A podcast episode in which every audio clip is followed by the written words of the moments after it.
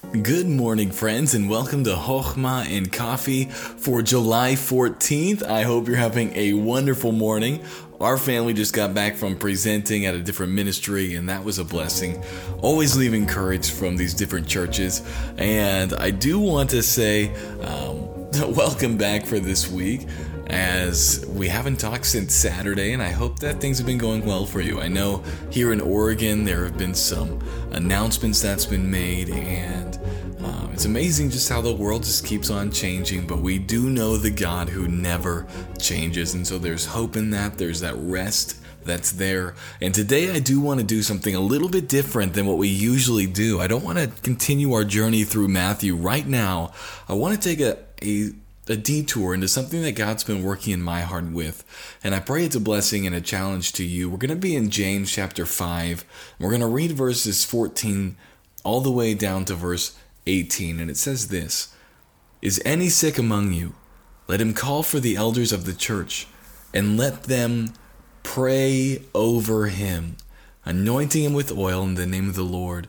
And the prayer of faith shall save the sick and the Lord shall raise him up, and, he, and if he have committed sins, they shall be forgiven him. Confess your faults one to another, and pray one for another that ye may be healed. The effectual, fervent prayer of a righteous man availeth much. Elias was a man subject to like passions as we are, and he prayed earnestly that it might not rain, and it rained not on the earth by the space of three years and six months. And he prayed again and the heaven gave rain, and the earth brought forth her fruit. So maybe you're wondering why I'm reading this. God has really challenged me that uh, I was thinking of the story of, of uh, Jonah and how he went into the city and told them that God was going to judge them. And the Ninevites, these wicked people, repented in sackcloth and ashes and prayed unto God. And they thought that maybe He would have mercy on them. And He did. He had mercy on them. I think of the children of Israel in those 400 years in, in, enslaved in Egypt. And what saved them was that prayer and that crying out to God. And God told Moses, I've heard their cries. They've come up to me. I'm going to deliver them.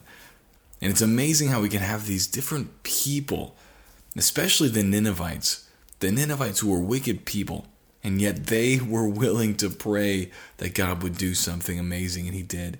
Probably one of the greatest revivals in the Bible was in Nineveh. And yet, many Christians aren't praying like we should. We don't devote much time to prayer. We pray in passing. And we don't have prayer meetings like we used to. I mean, we don't have people knocking on the doors of the church saying, Pastor, we need to have some prayer meetings. We, we want to be here uh, meeting together for a few different prayer meetings. Maybe we have to be socially distanced and with masks and whatever it needs to be, but we want to have prayer because we know that God can do something if His people will finally wake up and pray. In this passage, this is a challenge to believers to believe in the power of prayer.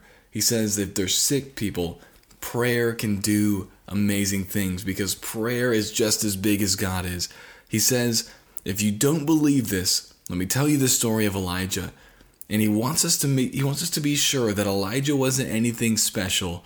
He says Elijah was a man subject to like passions as we are. What he's trying to show us is Elijah was exactly like you and me. He had no special superpowers, he didn't have any super genes, and he gives us the secret to his power. He says he prayed earnestly.